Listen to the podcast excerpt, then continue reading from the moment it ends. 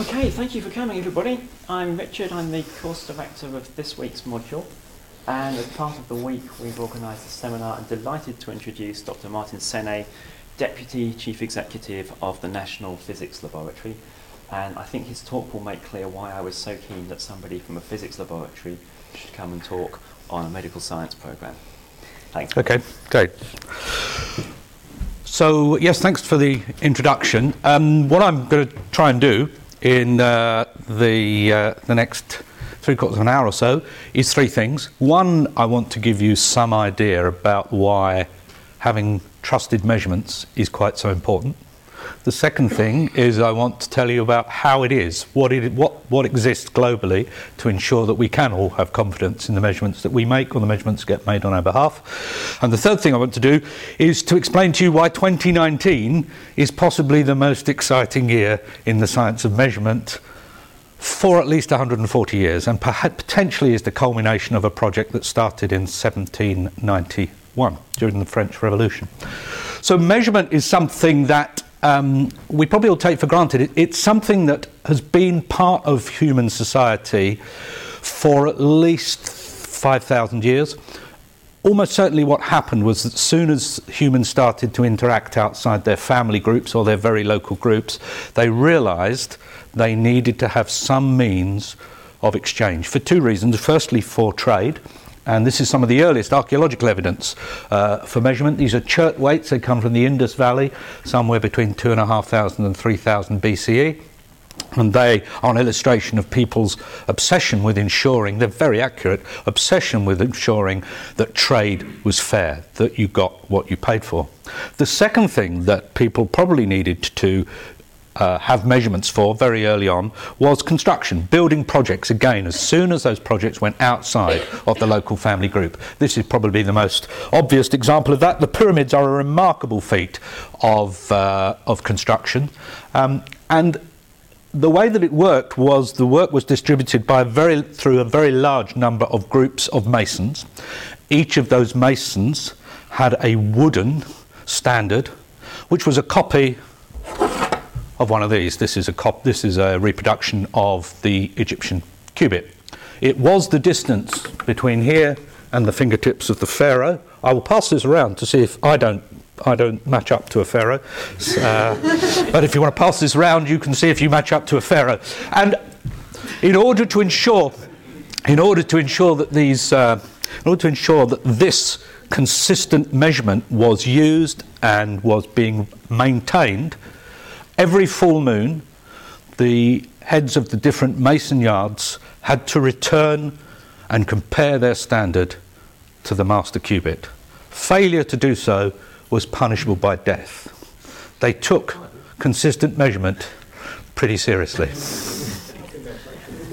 In, in the U K, one of the first places that you have real documented Uh, evidence of how important measurement is, is this document, Magna Carta twelve fifteen. In the English-speaking world, it's looked back to as one of the documents that are the roots of the freedoms that we have. So in here comes the first habeas corpus, in here comes the real requirement of people to be trialed by their peers, a whole host of freedoms. But about two-thirds of the way down, somewhere down here, are these words.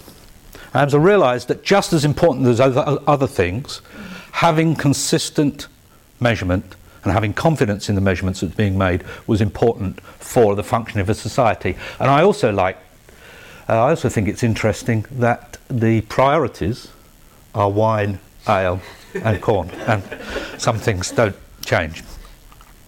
Today, measurement is part of everyday life. There's lots of pictures up here where we come across measurement and probably take it for granted. Sometimes we wish it wasn't quite as accurate as it could be on the scales. Um, does anybody know who the lady in the top is? The top in the middle there? Anybody know that lady? Um, Ellie Simmonds, absolutely right. That's Ellie Simmonds.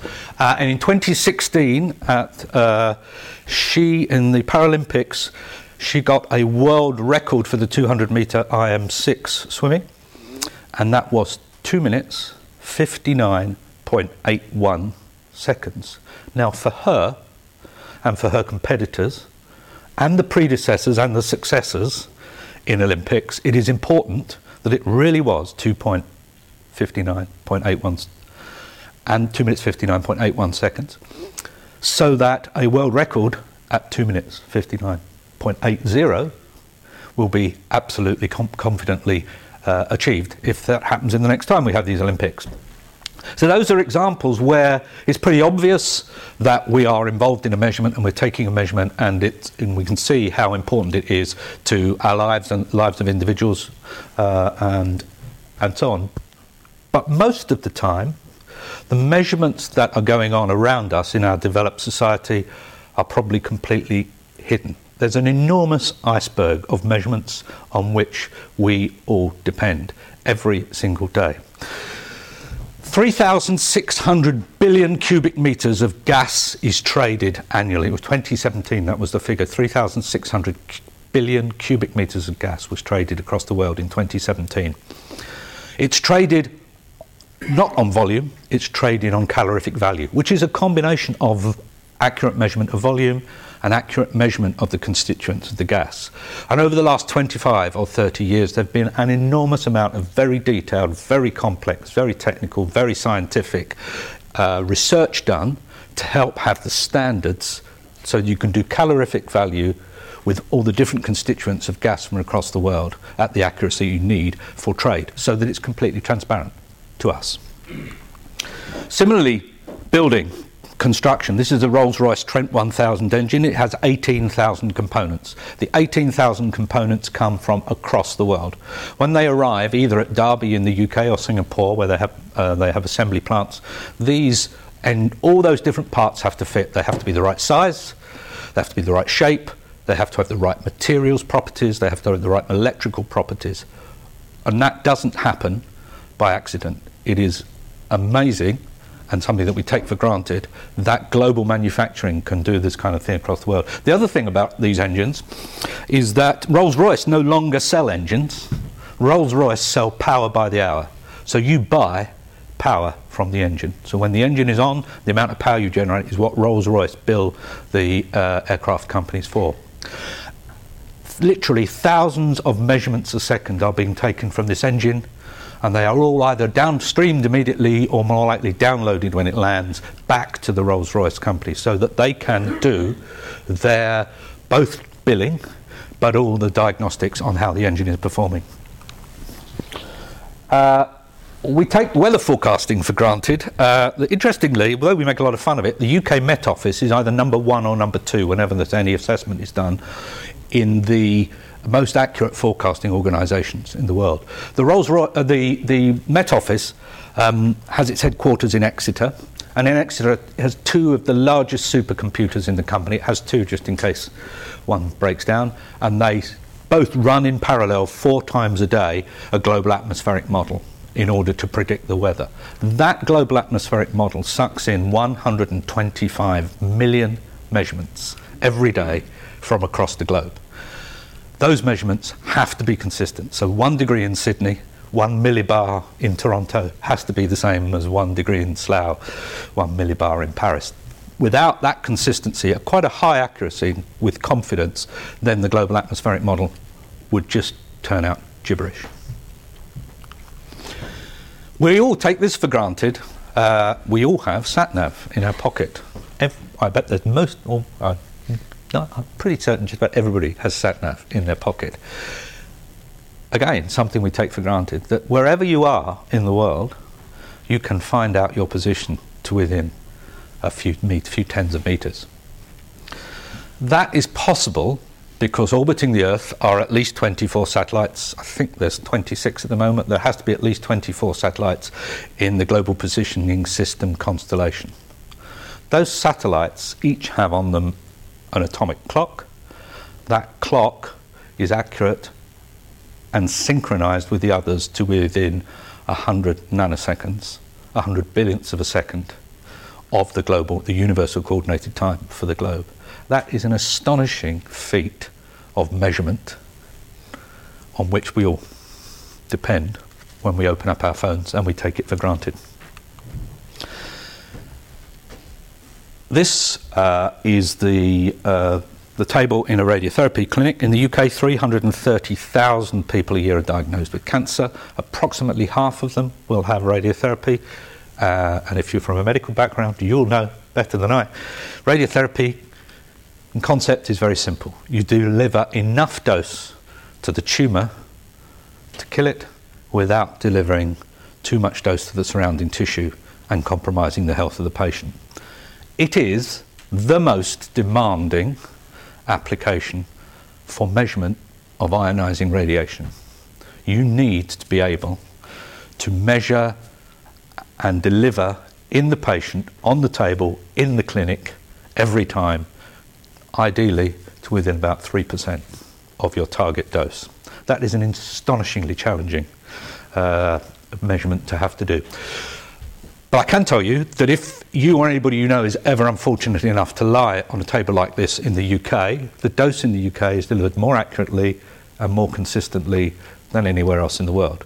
And that's the result of about thirty people who work at my institution and their predecessors who have been working with medical physicists, equipment manufacturers, professional bodies to put in place the infrastructure to ensure that people's lives get saved every single day. So just a few examples of the fact that beneath the surface of our everyday life, our economy, our quality of life, and in situations like this, our very lives depend on confidence in measurement that either we make or more often than not is made on our behalf.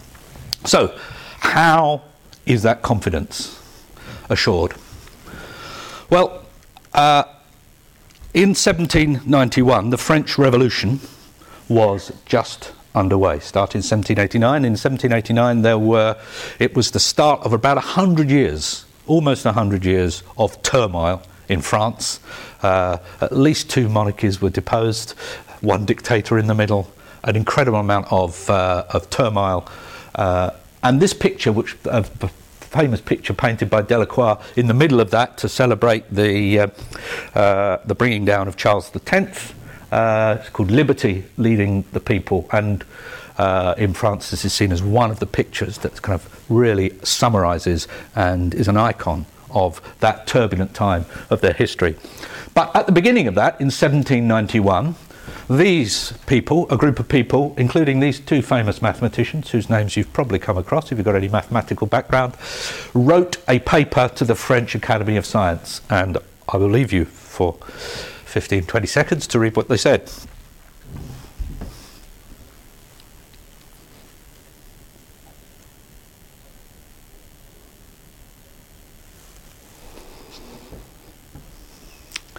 Their vision was that you could set up, they talked only about uh, length here, but they were trying to set up a system of measurement that was for all time and for all people. I suspect that the somewhat uh, turbulent times that went on between then and the eighteen seventy uh, was one of the reasons that starting to really do something about this was delayed.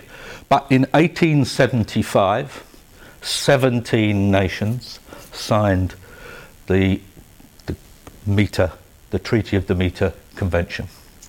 Uh, this is the U K's copy. Interestingly, the U K didn't sign in eighteen seventy-five because the U K was very, very suspicious of European projects. Uh, we signed in eighteen seventy-nine.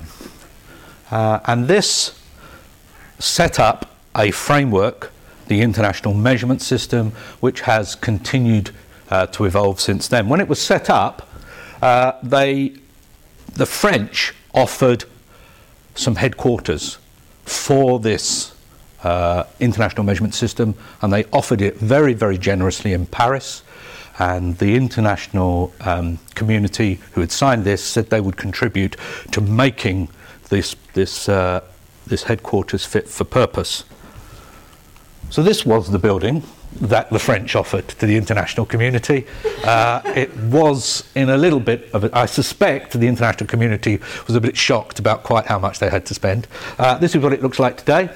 It's on the outskirts of Paris. It's at Sèvres. Sèvres is probably more famous for its porcelain than it is for measurement, but it overlooks the Sèvres factory, uh, the Sèvres porcelain factory, and it's the Bureau International de Poids et Mesures, and it's the headquarters of probably the single largest science and technology cooperative activity on the planet. So this is how we ensure that there is some confidence in measurements that we make or get made on our behalf. If you want to make a measurement, if you're in business or in government and society and you want to make a measurement in which you can have confidence, there are three or four things that you need. You need a calibrated instrument. Unless it's trivial, you need an agreed procedure, how you're going to make the measurement. And again, unless it's trivial, you need a trained practitioner Uh, about making that measurement, and if it has any regulatory component to it, you need a fourth thing. You probably need some kind of verification or accreditation. There are two fundamental concepts that enable that to happen. The first is called traceability, and that is an unbroken chain of calibration from the measurement that's being made back to uh, special institutes in the in the members of the Meter Convention, Uh, National Metrology Institutes, N M Is, and in the U K, N P L, where I work, is the National Metrology Institute for the U K, and we are that top of that chain for most uh, measurements, certainly all physical measurements. Uh, there is an organisation called L G C who are at the top of the chain for chemistry measurements, designated for them, and there's an organisation in Scotland who are at the top of the chain for flow measurements. But uh, to a large part, uh, there's one organisation, the N M I, responsible for this. Now, these chains can be quite long. If you take a ruler and you measure the width of an alcove in your house so that you can order a cupboard over the internet and be sure it fits, there's probably half a dozen steps between your ruler and the National Metrology Institute. But if you lay on that table in a radiotherapy clinic, there's nobody between you and N P L. We calibrate directly, we interact directly, partly because there's not much difference between the uncertainty that we can get and the uncertainty they need, and partly because it's absolutely life critical. And the thing that sits at the top of the chain are national or primary standards. They are realizations, they are artifacts or ways of realizing the measurement at a national level or at an international level that uh, are dem- demonstrated to be at the highest un- highest accuracy. Now, how do you, the second concept is called equivalence, and that's coordinated by the headquarters of the International Measurement System, and it's the domain solely of these National Metrology Institutes. It's a complex set of calibrations and checking of quality systems, of comparisons, to demonstrate that the top of the chain in each of these countries is comparable, equivalent within the uncertainties that they quote. Some countries quote higher uncertainties than others, but the uncertainties have to be able to be demonstrated. The, the measurements have to be equivalent within the uncertainties. I said these are complex, these comparisons, because of the checking, because of the importance, because of the complexity, because they're done at the most, the highest level of measurement, can take years, sometimes a decade, to complete and demonstrate that that is the fact. And so there's constantly a rolling cycle of these measurements across uh, the whole of the system. And above that, there is the General Conference of the Meter Convention, which is the, the, meet, the conference that happens every four years and is when all of the member states get together to make significant decisions about the global measurement system. Between the conference, they delegate the running of the global measurement system to the International Committee of Weights and Measures, C I P Ms, uh, Comité International des Poids et Mesures in French, and that's eighteen people who are responsible for operating and overseeing the global measurement system between conferences, and I'm privileged to be one of the people sitting on that committee. Now, if there were no new activities that humans undertook, if there was never any new science and technology, if there were never any new global challenges, this system could be set up and it would run like clockwork, and uh, national laboratories would just be engaged in this. And indeed, uh, there's a large percentage of the national laboratories, national metrology institutes in the world, who just do this for their nation, particularly in the emerging nations, nothing else. But there are new challenges, there are new activities, uh, there are new problems, um, there's new science and technology. So the most advanced national metrology institutes, of which N P L is one, work with academia and business to future-proof the system, to put in place new science, new technology, uh, to verify data, and to have world-leading facilities so that as science and technology and global challenges appear, the measurement system is there ready to assist. And at the heart of this whole system is the set of base units, the set of units that enable you to have consistent measurement around the world. There are seven of those. Uh, the number increased slowly over a period of time, but since nineteen seventy-one there have been seven. Kilogram, the unit of mass; metre, the unit of length; second, the unit of time; ampere, the unit of current; K, the unit of Kel- Kelvin, the unit of temperature; uh, mole, the unit of quantity of matter; and candela, about which I will say very little in this because it's a very, very curious unit uh, that is that's solely related to human perception of light. Uh, however, these are the units, and all measurements within the system can be expressed in combinations of those. So we're probably all familiar with velocity, meters per second; energy, which has a special name, the joule, is actually kilogram meter second, uh, meters squared second to the minus two. Resistance, the ohm, is kilogram meter squared second to the minus three, amp to the minus two. And for those who are chemists, catalytic activity concentration, whatever that is, catals per cubic meter, is this mole per second per cubic meter. So those enable you, that, that framework enables you to have a way of measuring everything. And the S I is incredibly successful. There are sixty member states of the Meter Convention, there are forty-two associate members of the Meter Convention, and then through regional organisations, the, the different regional uh, organisations you can see on this picture, there are other nations who are aspiring to be part of the Meter Convention who are engaged at a regional level as well. So ninety-eight point something percent of, G D, of the global G D P is encompassed by the S I system. So it is an incredibly successful uh, system. It's very nearly a tous les peuples for all people. But it's a bit messy. Uh, we don't really need all those units. If you really, if you just wanted to measure anything, if you were a mathematician or a physicist and you were saying, we really don't need all of these, what's the minimum number of units we need? Uh, we don't, there are three of them we really don't need. The candela is how bright the lights appear to humans. That's what it's measuring. It's a unit based on human perception, and it's basically defined at one wavelength of light near the P sensitivity of the eye, and it's just a conversion factor from a measure, measurement of light intensity per uh, steradian to uh, how it appears to the human eye in terms of how candles appeared in Victorian times. Uh, it's a very strange unit. It's really important for the lighting and the health and safety industry, but it is a strange unit. The mole basically links chemistry to the S I. It's the number of, it's an Avogadro number of elementary entities, and it's the number of atoms in twelve grams of carbon twelve.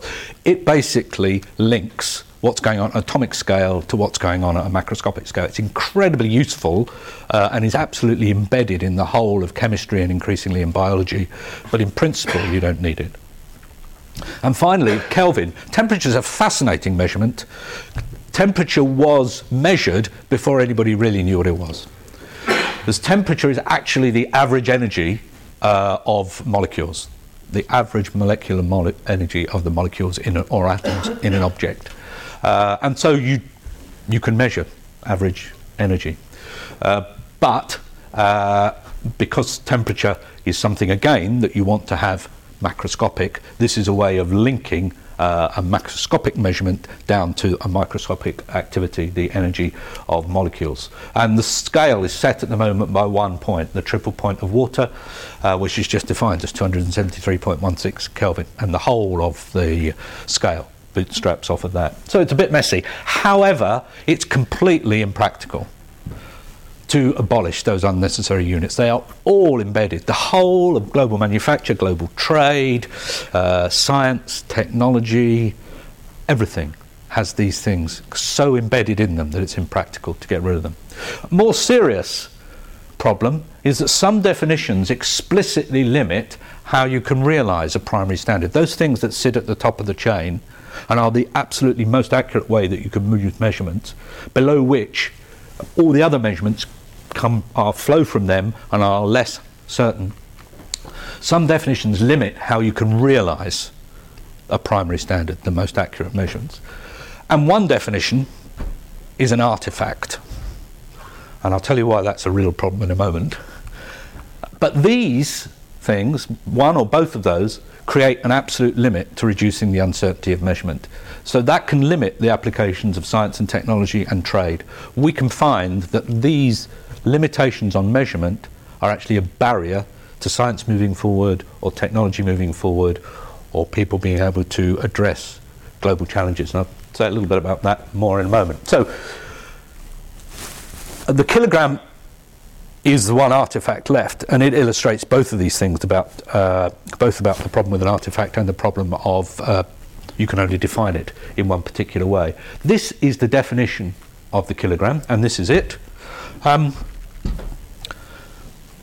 this is how big it is. You can't get a sense of scale, so I brought one. That's not a real kilogram, that's because uh, they're made of platinum iridium, so it's a stainless steel blank, but it, that's to give you an idea of the size. I, uh, and certainly nobody would let me loose with anything that's even close to one of the copies of the copies of the kilogram. Um, but this is the master kilogram. It's uh, it's held at the headquarters of the International Measurement System in Paris.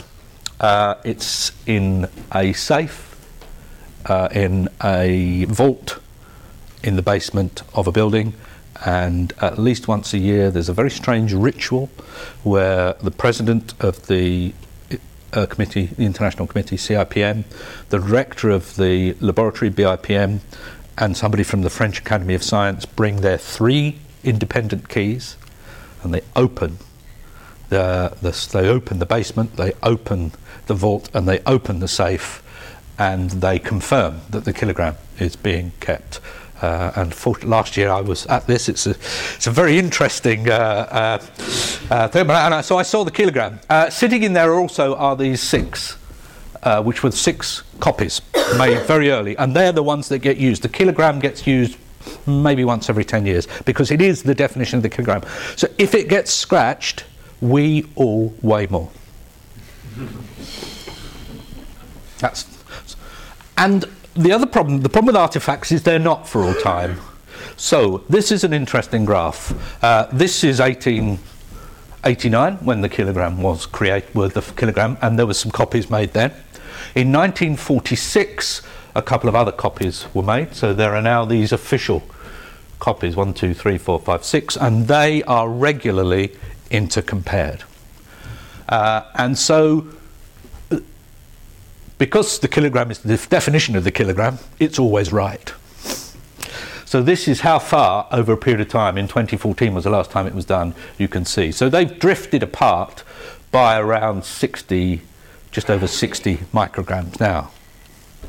Of course, the kilogram has to be right. It's got to be a kilogram. But so are these things really for all times? There's a, that's a problem about artifacts, even one that's kept and controlled and looked after in the way that the kilogram is. The second problem is those traceability chains that I talked about, the fact that um, you have to have an unbroken chain of calibration from a primary standard in order for something to have confidence in the measurement.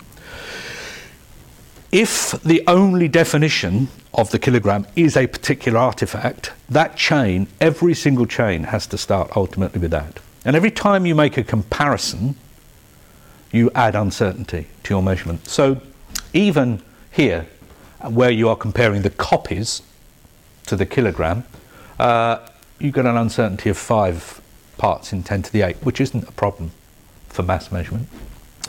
But if you want to measure something really small down here at a milligram, because the traceability chain to get there is so long, you are already at five in ten to the four at one milligram. That is now, hasn't been in the past, that's now starting to get significant for some applications of measurement. Drug companies are making measurements down at micrograms and want to ensure they're traceable and consistent globally. So these are start, that's just starting to get a problem for the kilogram. So What's the solution? What's the solution to this problem of having units defined in these strange ways, including one that sits there as an artifact? Well, the solution is to lock all the units to unchanging properties of the universe. What Lagrange and Laplace thought was a good idea in seventeen ninety-one, to lock them to the universe, not to an artifact, not to a definition, to lock them to the universe. But because, as I said earlier, the whole of our lives are dependent on confidence and consistency of measurement, you have to do it without any perceptible step change in any application. That is a massive challenge.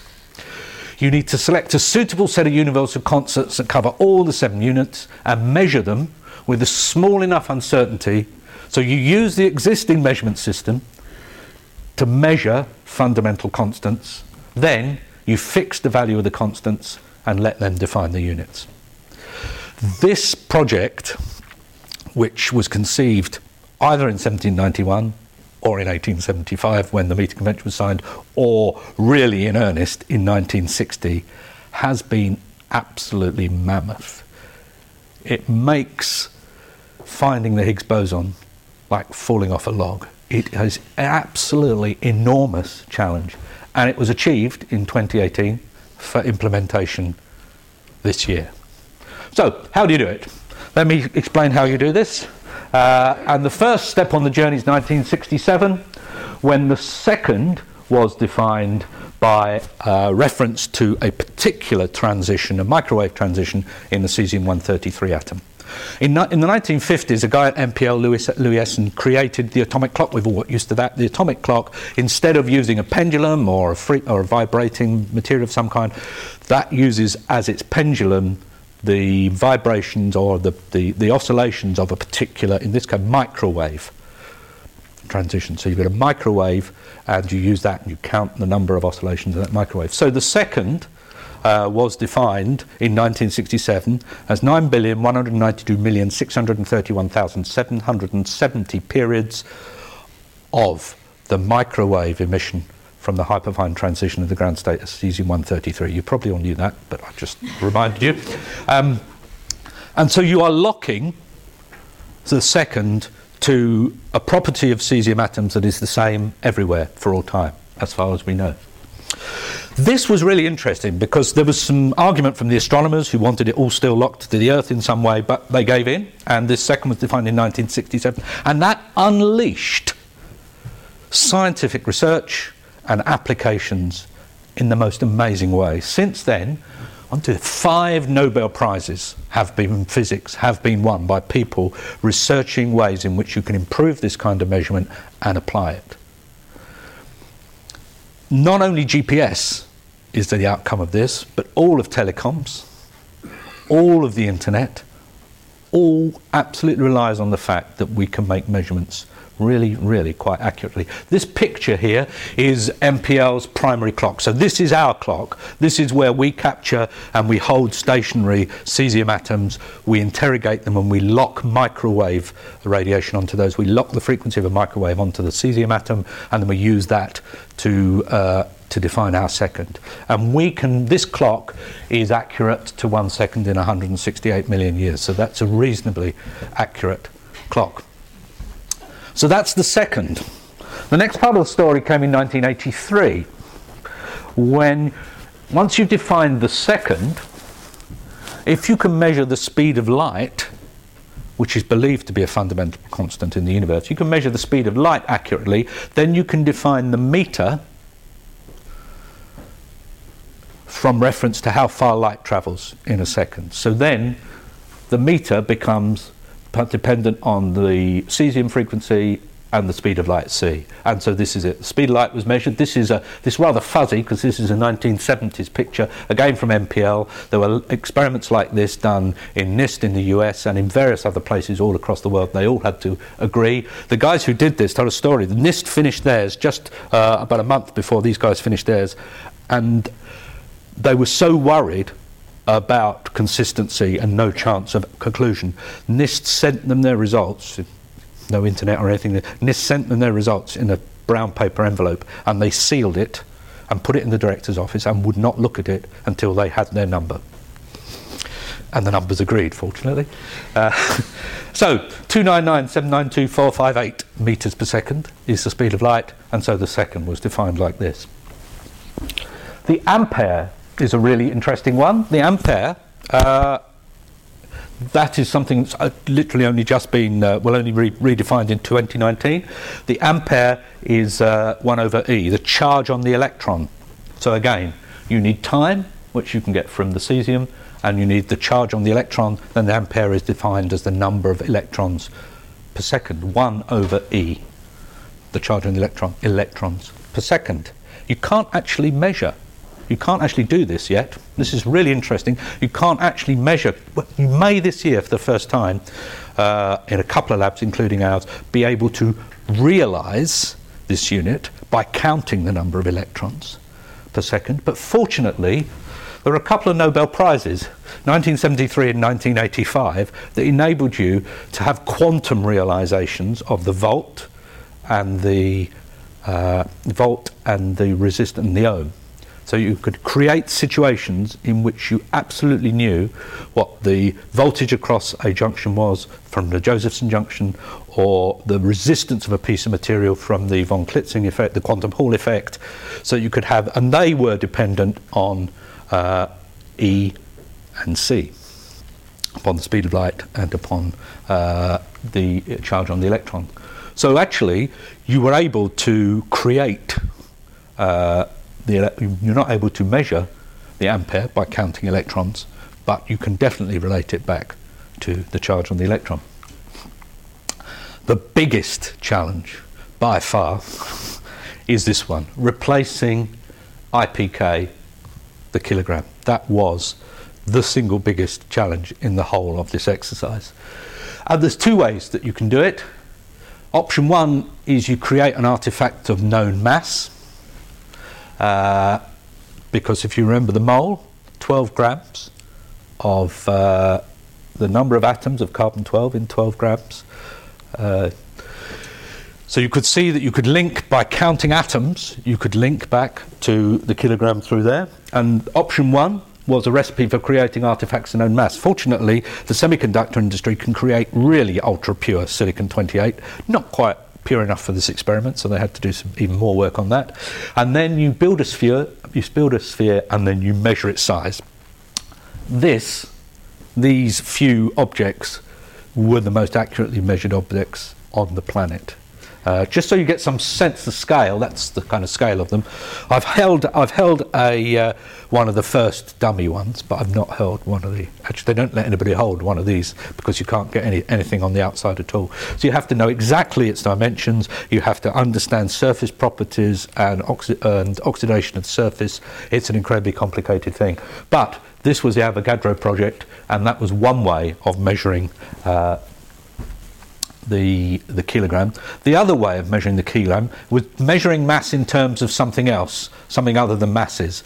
Uh, and this guy here, Brian Kibble, who sadly died uh, in two thousand sixteen, if he hadn't died, he would have been uh, a candidate for the Nobel Prize.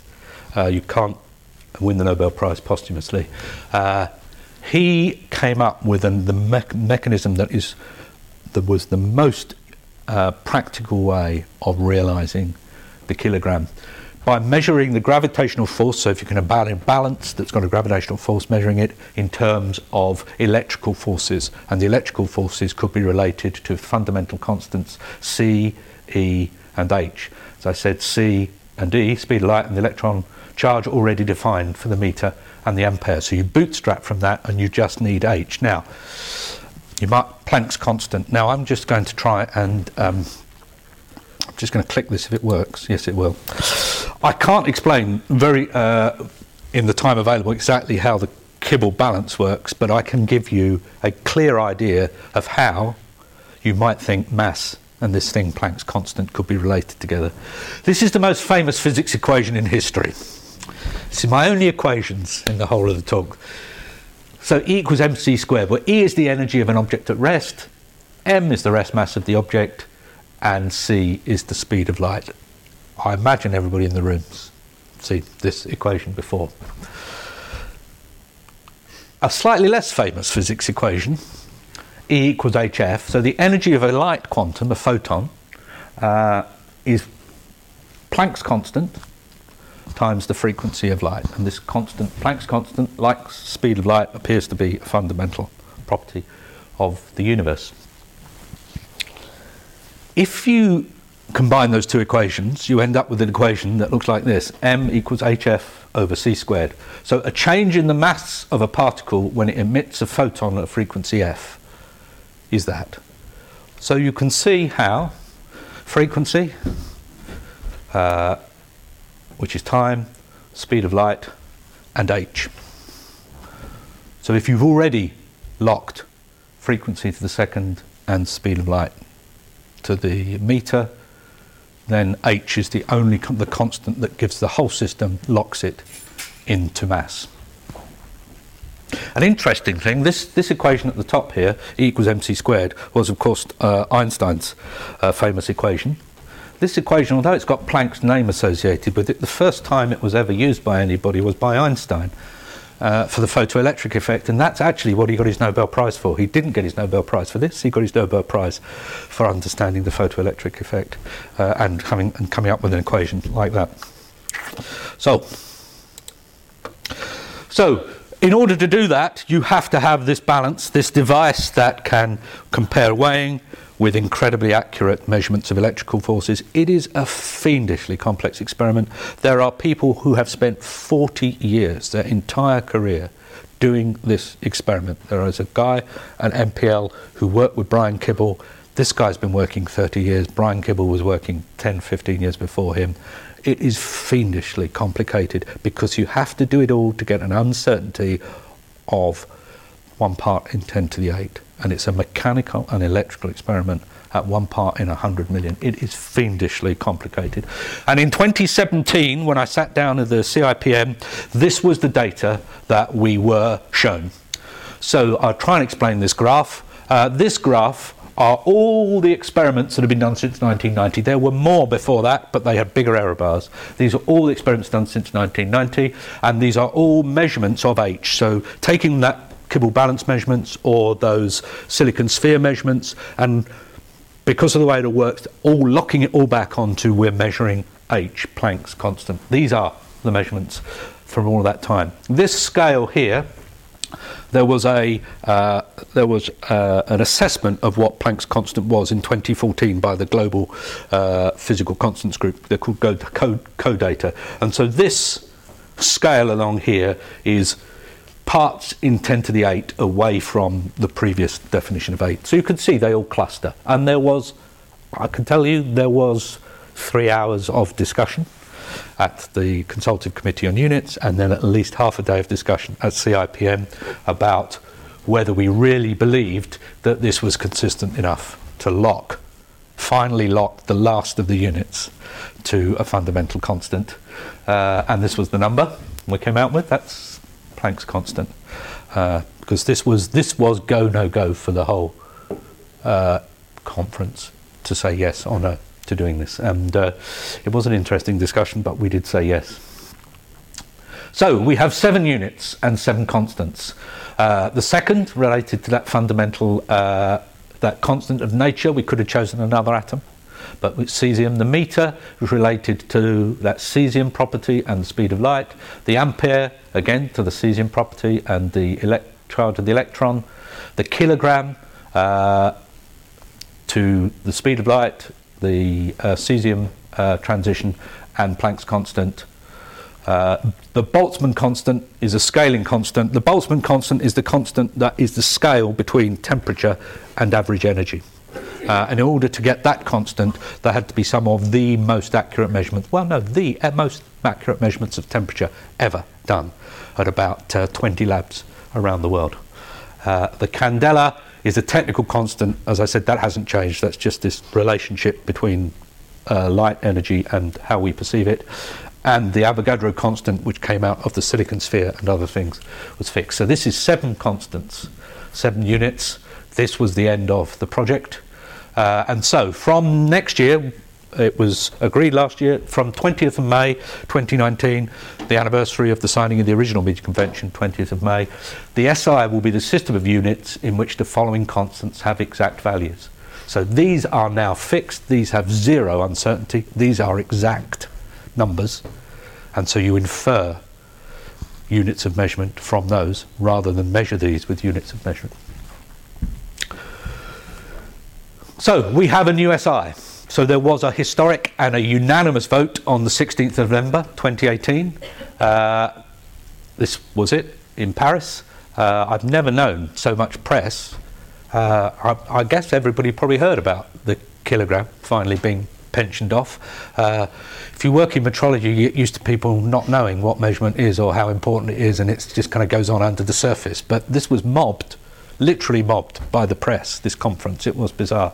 Uh, but this is a once-in-a-generation uh, moment to future-proof the S I system and to enable and catalyse new science, technology and applications. Because when you can measure things more accurately, you get that synergistic relationship between more accurate measurement and people drawing on that to improve technology, which in its turn can help you to make more accurate measurements. You get a synergy between the two that has developed and created some of the most astonishing technology we have today. So everybody was very excited about this, uh, and uh, this was a video that was created about how excited everyone was. It took more than one hundred forty years. Groundbreaking science.